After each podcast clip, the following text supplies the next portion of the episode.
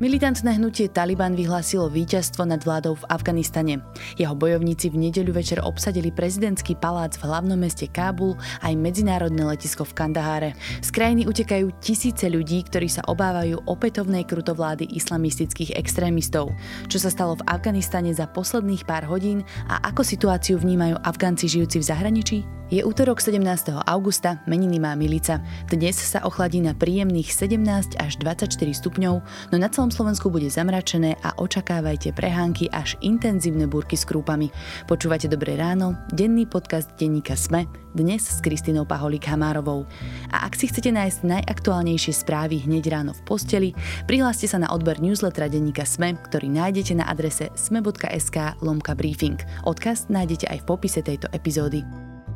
Poďte na kompot.sk, nakúpte nad 15 eur a keď zadáte kód SMEKOMPOT, dostanete k tomu darček. Hrnček podcastov SME.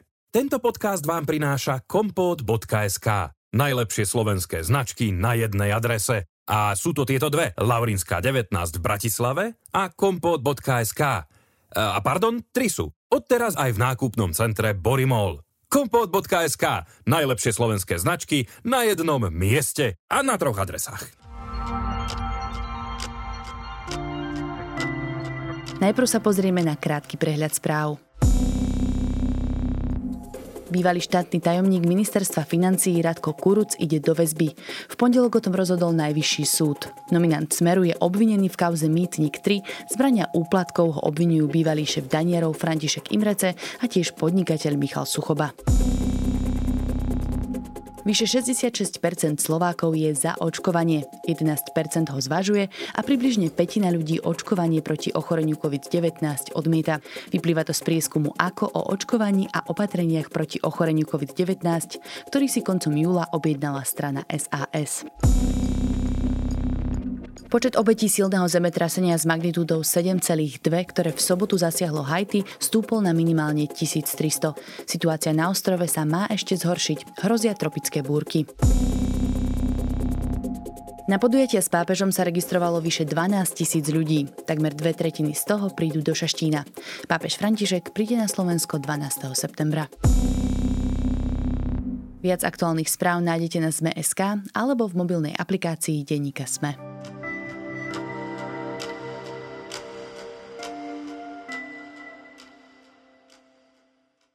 Naša krajina bola oslobodená a mujahedíni v Afganistane zvíťazili, povedal pre Al Jazeera jeden z militantov hnutia Taliban priamo v budove dobitého prezidentského paláca v Kábule.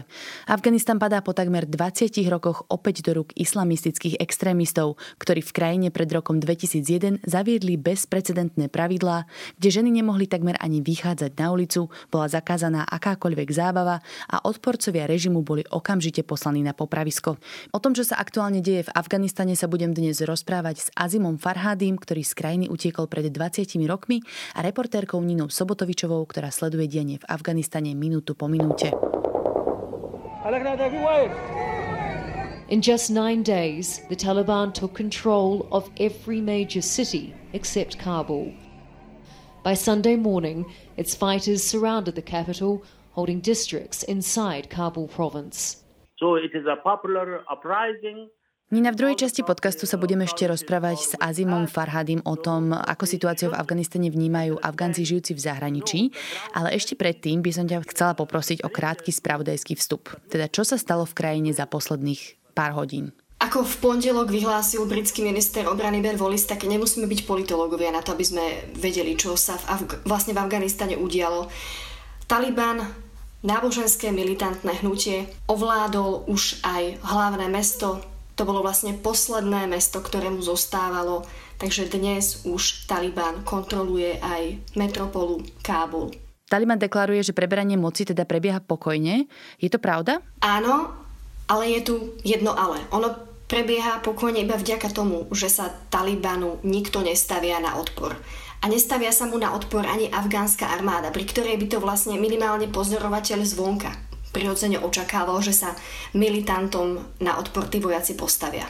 Je niekde streľba? Mm, ja som videla niektoré videá, kde ľudia sú teda na letisku a počuť tam výstrely. Tam ale nevieme povedať, odkiaľ tie výstrely prichádzali, pretože to naozaj mohli byť várovné výstrely po tom, čo sa tá situácia na letisku v Kábule zvrhla, pretože veľmi veľa civilistov vlastne pochopilo, že ak sa Taliban za taký krátky čas dokázal zmocniť aj metropoly, pri ktorej naozaj americké tajné služby a v podstate celý západ predpovedal, že to bude trvať oveľa dlhšie, kým sa Taliban dokáže vlastne prehrísť až do Kábulu. A teraz sa ukázalo, že im naozaj na to stačilo pár hodín, tak sa vystrašení snažia ujsť a dopadlo to až tak, že vlastne zaplavili celú letiskovú plochu, snažili sa zachytávať na trupy štartujúcich lietadiel na krídla a viacerí z nich pri takýchto pokusoch vlastne dostať sa z krajiny zahynuli, pretože tam jednoducho nemali žiadnu šancu prežiť. On board a plane due to leave Kabul overnight, but at the last minute they're told the flight won't be going. Passengers are forced to rejoin the chaos outside. There is panic and fear everywhere.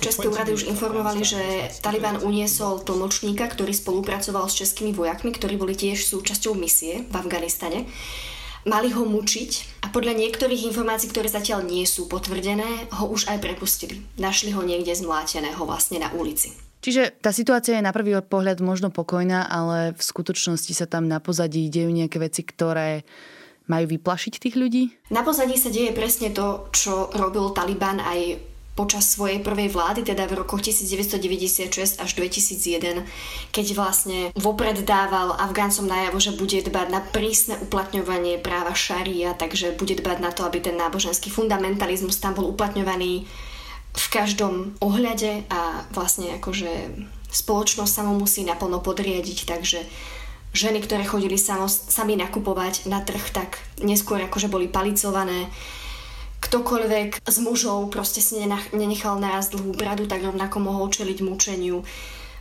Ženy museli chodiť zahalené výhradne v burkách a to, čo sa vlastne uplatňovalo v Afganistane tých 5 rokov, počas prvej vlády Talibanu, tak to sa tam podľa dostupných informácií a podľa svetkov, s ktorými sa aj nám podarilo spojiť, deje aj teraz premaľovávajú sa proste vývesné štíty a tabule obchodov, pretože ženy, ktorým je vidno tvár a účest, to je niečo nepriateľné z pohľadu talibov. Takže tá krajina sa proste vracia o 20 rokov späť. No a teda kde je armáda? Prečo nebojujú aktivnejšie? Afgánska armáda je veľmi špecifický prípad, pretože vlastne od momentu, keď sa spojencom podarilo zvrhnúť prvú vládu Talibanu v tom roku 2001, tak Američania aj teda zvyšok západných spojencov naliali do tej afgánskej armády naozaj veľmi veľa peňazí. To sú desiatky miliard dolárov, presnejšie 89 miliard myslím. A tam by akože nezorientovaný pozorovateľ asi čakal, že sa to nejak prejaví na modernizácii tej armády. A tá armáda je skutočne silná, ale iba na papieri. Ona je v skutočnosti poznačená jednak korupciou, že vlastne ako k tým radovým vojakom sa proste často nedostávali ani obedy, keď boli na svojich pozíciách. Hej. A to už človek, ktorý je možno zo začiatku mentálne nastavený, že naozaj chce bojovať za svoju krajinu, tak keď žije v takýchto podmienkach, asi si to v nejakom bode môže rozmyslieť, že či bude nasadzovať život za svoju skorumpovanú vládu. Plus druhý aspekt je vlastne ten, že tá armáda je potom poznačená mnohými dezerciami. Ja napríklad, keď som bola na služobnej ceste v utečeneckých táboroch vo vnútrozemskom Grécku, tak som tam natrafila aj na pár afgánskych vojakov a medzi nimi dokonca aj na dezertovaného kapitána afgánskej armády, ktorý hovoril, že naozaj nechcel opustiť Afganistan. Veľmi dlho mu vydržala táto tvrdošínosť, aj keď manželka prosila. Keď ho ale druhýkrát postrelili, tak začal vnímať vlastne nejaké vyhrážky zo strany talibov aj smerom ku svojej rodine, nielen voči svojej osobe.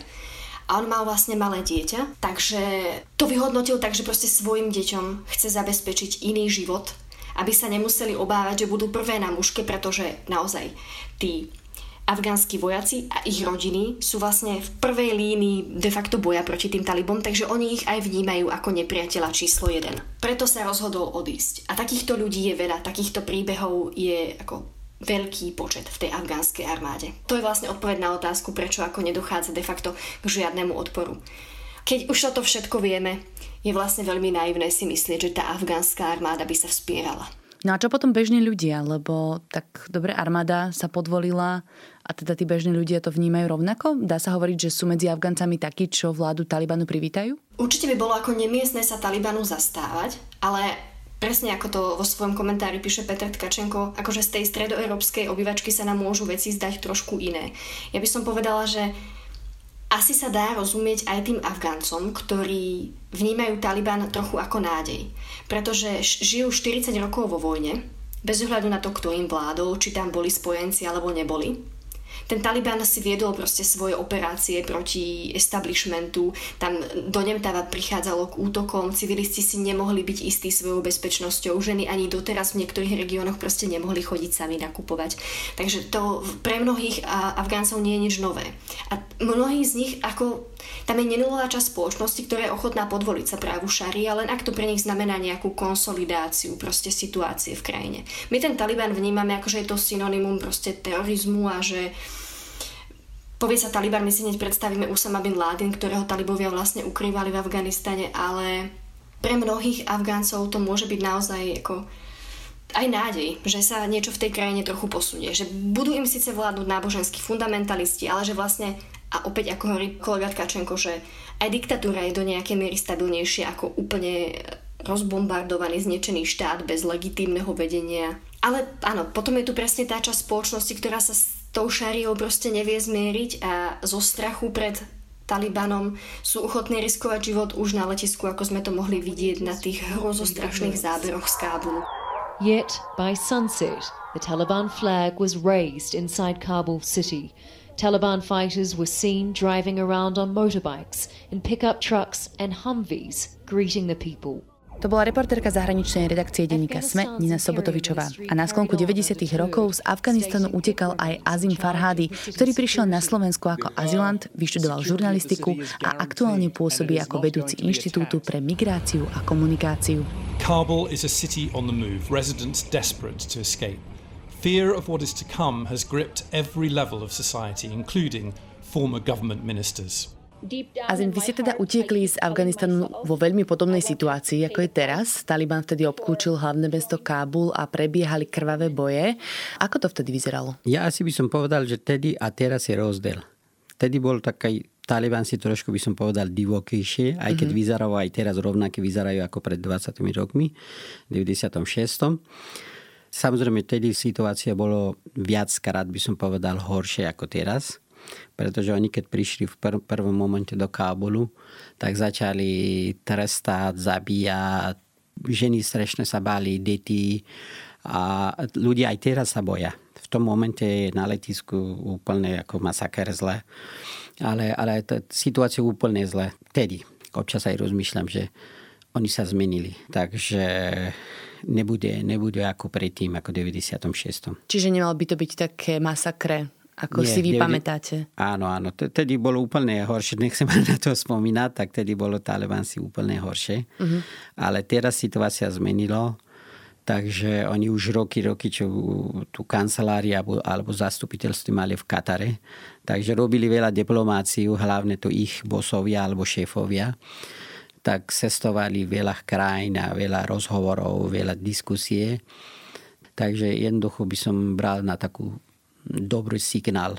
Uh-huh. By som spomínal, že aj, aj prechádzajšie vláda, akože keď my v, tu v Európe alebo na západe pozeráme ako demokratické, tak to, to moc demokratické nebolo. Tak občas pripadlo ako horšie ako Severné Korea. Takže situácia, ja, ja by som povedal, že medzi komunitami, medzi národnostami e, bolo desaťkrát horšie ako dneska a včera. Vy ste v kontakte s ľuďmi, ktorí práve teraz sú v Kábule alebo v iných obsadených mestách? Ja som v kontakte v kuse, ja už 24 hodiny som online, pomaly aj v Jalalabade, aj v Kunduz, aj v Mazar Sharif, čo ja som bol na vojnu tak tam som z viacerých ľudí, e, známych kamošov alebo môj veliteľ, aj s tými som hovoril ráno. Takže napríklad e, včera vyhlasili, že bývalý aktivista Hamoyun Hamoyun, že bude zodpovedný za bezpečnosť v Kábule tak ten človek úplne je to bežný, normálny človek. Uh-huh. Je, akože ja som dokonca isté, by som občas aj hovorím, že lepšie dokonca aj posledných 10 rokov, čo bolo prezidentom policajným v Kábule. Tak by som povedal, že výber Talibáncov včerajší je desaťkrát lepšie ako to doteraz, čo bolo. Ale tie obavy tam sú. Že... Obavy sú tam, aj keď človek pozerajú na ich vzor a vlasy, tak jednoducho človek sa boja. Ja viem, že Taliban sú zlé meno, majú hej, všetko je horšie. Zabíjali, za, atentáty, všetko nepríjemnosti, čo, čo robili v Afganistane. Ale aj Gani tiež to nerobil pozitív pre Afganistanu. Ekonomika je zlá, vzťah medzi národ, ako medzi menšinami, medzi obyvateľov je zlé. Jednoducho dvaja Tadžici, keď sedia, ohovárajú paštunov, keď paštune sedia, hovorajú ďalšie. A tu nenávist, tu bolo e, očakávanie, že kedy vybuchne tá, tá bomba. A, a ten Gani nerobil veľa. Pokiaľ Taliban včera vyhlásili a dneska ráno vyhlásili, že my chceme čakať na tú vládu, na tú aj opozíciu by žiadali, tak ak by na to byť zajtra dali na to, aby žiadali opozíciu, by s nimi spravil tú vládu, tak tu by bolo lepšie výber ako, ako, ako Gani ako demokratické, akože čo my v Európe hovoríme demokratická krajina. Čiže z vašich informácií, ktoré máte od všetkých svojich priateľov a zdrojov z Afganistanu, tak to, čo Taliban tvrdí, že to preberanie moci prebieha pokojne a bez krvi prelievania, je to teda pravda? Dúfam, dúfam, dúfam. Ja v kuse hovorím s viacerých známi ľudia, aj, aj v Afganistane volám v kuse, aj dneska som volal s pár ľuďmi nikto nevie človek, pretože tu sú viacerých e, bojovníci z toho talibanci, sú nezdelaní, ľudia okrem vojna a bojovať nič, nič nevidia. Ja, ja sa bojím, ja sa bojím, že dobre, oni aj keď sa dohodnú s tú koalíciu a počúvajú, čo hovoria Západ, alebo Spojené štátov, alebo Európska únia, keď oni všetko poslúchajú. Dobre, tak poslúchali a ideme ďalej. Spravíme vládu, ale čo s tým napríklad pol milión bojovníkov? Čo nevidia, nie sú vzdelaní, nie sú gramatní, okrem vojnu nič nepoznajú, čo ich e, hodia do práčke, umývajú, alebo hodia do, do lesa, alebo čo s tým robia. Oni ne, nevidia pracovať, manuál nevidia pracovať.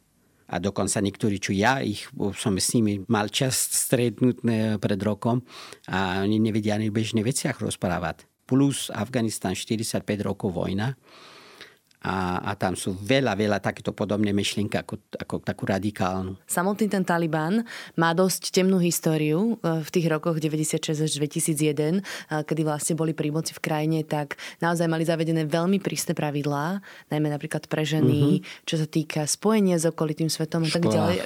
Zakázané deti, ako ženy chodí do školy. Áno, vy si na toto ako pamätáte? Akože pre naše generácie, aj keď som sa narodil vo vojne, takže nikdy som nemal v Afganistane nejaký príjemný deň Takže v 16 som išiel na vojnu a ešte som nemal 17, začal som bojovať. Uh-huh.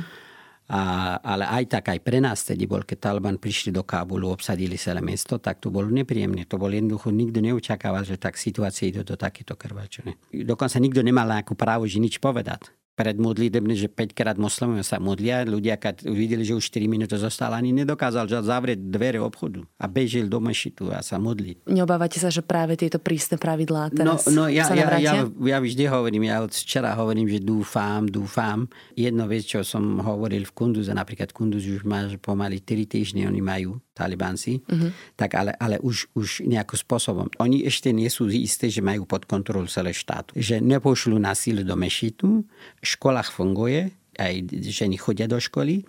Akurát e, namestník povedal, že jeden náš drzý veliteľ e, takú vysokú školu pre ženy zavrel. Uh-huh. Ale bežná škola, gymnázium, stredná škola funguje ale dúfajme, že tá výbor, čo bude v Kábule budúci týždeň, nech prekáže tomu veliteľa, že nech už prestan. Čiže v tomto zmysle vy vidíte nejaký ten vývoj Talibanu za tých 20 rokov, že oni ako keby si uvedomujú to, že by nemali podporu, keby vládli takou istou pevnou rukou ako predtým? Ako ja som aj na začiatku povedal, že výzarovo nezmenili sa.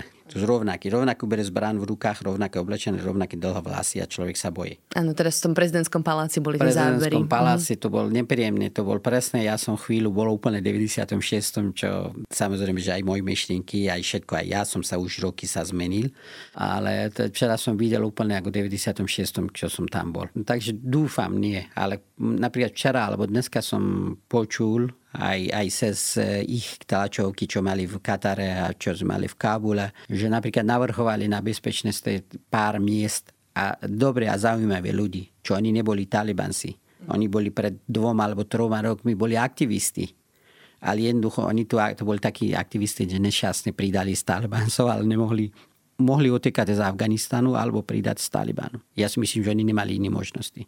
Pretože Kaganiho vláda im ne, nechcel dovoliť ani nič robiť v, v Kábule. Takže dúfam, že takto Taliban to, čo slubovali aj včera, aj dneska, dodržiavajú slovo, aby bolo tá vláda tak koaličné vládu aj s opozíciou, aj s Talibancov by bolo. Samozrejme Američania alebo Európska únia, aj oni by boli šťastní. Čiže ale nepredpokladáte, že by sa tá situácia mohla zvrátiť? Vrátiť nie, ale dúfajme, že dúfam, že Talibanci jednoducho na tú medzinárodný želanie, aj samozrejme, že aj tú opozícia, čo sa snažia doktor Abdullah Abdullah. Včera bol dotretý v Kábule, potom letel do Kataru. Takže dajú pozitívnu odpoveď a povedia, že dobre, tak poďte s nami a ideme tu spraviť mm. tú vládu a nech aspoň nejakú chvíľu bude pokoj a mír. Čiže Taliban ostane tak či tak, už je len tá forma spolupráce.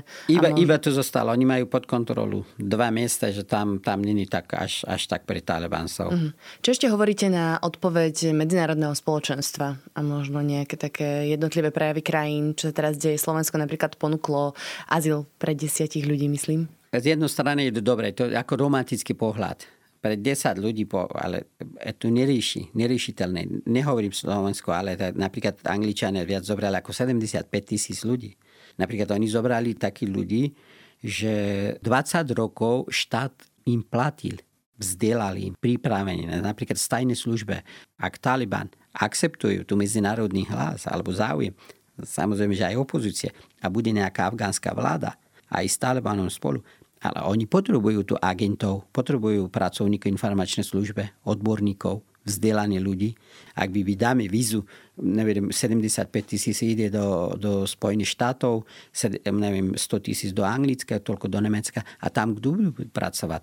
A tu Talibanci, čo majú dlhé vlasy a človek z neho sa bojí, oni nemôžu robiť pracovať. Mm-hmm. Potrebuje Afganistan nejaký učiteľa alebo nejaký doktora, lekára. Ja si myslím, že to je tiež není dobre viac do toho nech Západ tlačí, nech Taliban nech akceptujú a tu ľudia nech zostanú tam pracovať. Afganistan 40 rokov vojna, uh-huh. 70% negramotnosť. To není taká štát, že tu hned by príde nejaká vláda a z toho bude OK. Čiže neočakávate nejakú takú výraznú migračnú vlnu teraz? Určite. To, čo pozerám na letisku a chalani dvakrát mi naživo mi na telefón ukázali, oni sú tiež aj moji kamoši na letisku a je to, je to bude, ale zase keď pozerám Irán, pozerám, keď Turecko okolo svojej hranicu robil 6-metrový múr a viac ako 180 kilometrov. A keď pozerám Pakistan, to už isté robil. Vzťah tiež s Pakistanom zle. Smier Tadžikistan, Uzbekistan a Turkmenistan, Rúsku armádu tam prišiel. Kole bezpečnosti krajín. Čiže tí ľudia nebudú mať kade utekať? Utekať je veľmi ťažko na rozdiel od 3 alebo 5 rokov dozadu, alebo 96. čo ja som išiel teraz je stokrát horšie. Grécku môže prísť z, z Turecka do Grécka, je tam tiež horšie. Keď pred 2015 bolo ľahšie. Ale teraz je situácia zmenila. A dobre, keď príde iba muži. A čo ženy tam s deťmi zostanú? To je taký veľkánsky človek, čo, to, čím na to viac rozmýšľa a úplne nedostane odpoveď. Mali by byť pripravené krajiny možno pomáhať? Alebo či by to bolo na mieste možno podľa vás, aby boli krajiny pripravené pomôcť? Asi, asi to, to je základné ľudstvo. To, to musí človek nejako pomáhať, ale zase pomáhať s, s rozumom. Nie taký pomáhať ako ten bývalý prezident. Im, im celé západ, celé EU, Spojených štátov, tam miliardy, miliardy investovali a nakoniec čo? Pre Boha, tak pol milión armáda, vojaci, zo, najlepšie zbran a behom týždeň padli a končili. Človek ani nevie, že tam nejaká armáda bola. A neviem, to za hamba pre koho hamba pre Afgáncov, tak, tak aj Talibanci sú Afgánci. Kto, za to môže hambiť? Ja viem, že vláda, prezident, ale ten človek bol taký bezcharaktárny človek, že vôbec ani, ani hambu on to nepoznal. Jednoducho 20 rokov, okrem toho, že nejaká organizácia alebo nejaké štáty podpísali zmluvu, cesty, tunely, spravili, ale akože pre výchovu a pre ekonomické toho štátu ani bodka nič nerobili. Tak veríme, že ten vývoj bude nasledovať pozitívne, ako sme sa Dúfajme, ja, ja už dva dní iba tu dúfame, ani iné slovo. to je veľmi častejšie použitý slovo. Ďakujem veľmi pekne, to bol Azim Farhadi z Inštitútu pre migráciu a komunikáciu.